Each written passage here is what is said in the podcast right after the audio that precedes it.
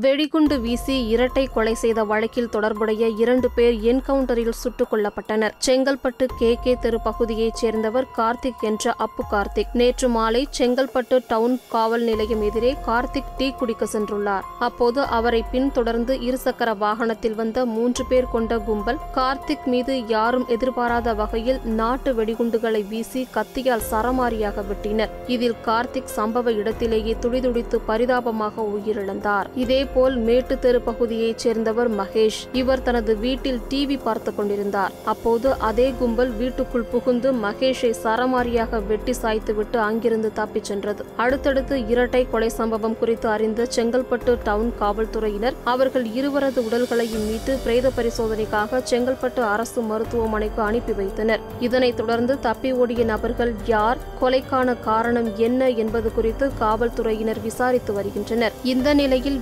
வெடிகுண்டுகளை வீசி இரட்டை கொலை செய்த வழக்கில் இன்று காலை செங்கல்பட்டு நகர காவல் நிலையம் அருகே இரண்டு பேரை காவல்துறையினர் கைது செய்தனர். இதையடுத்து உத்தரமேரூர் பகுதியில் கைதானவர்களை அழைத்து வந்தனர். அப்போது தப்ப முயன்ற தினேஷ் மொய்தீன் ஆகியோர் காவல்துறையினர் மீது நாட்டு வெடிகுண்டுகளை வீசி தாக்கியதாகவும் தற்காப்புக்காக காவல்துறையினர் துப்பாக்கியால் சுட்டதில் தினேஷ் மொய்தீன் ஆகிய இரண்டு பேரும் உயிரிழந்ததாகவும் முதற்கட்ட தகவல்கள் வெளியாகியுள்ளன. இந்த வெடிகுண்டு தாக்குதலில் காவல்துறையினர் இரண்டு பேர் காயமடைந்துள்ளதாகவும் அவர்கள் இரண்டு பேரும் செங்கல்பட்டு அரசு மருத்துவமனையில் சிகிச்சை பெற்று வருவதாகவும் தகவல்கள் வெளியாகியுள்ளன.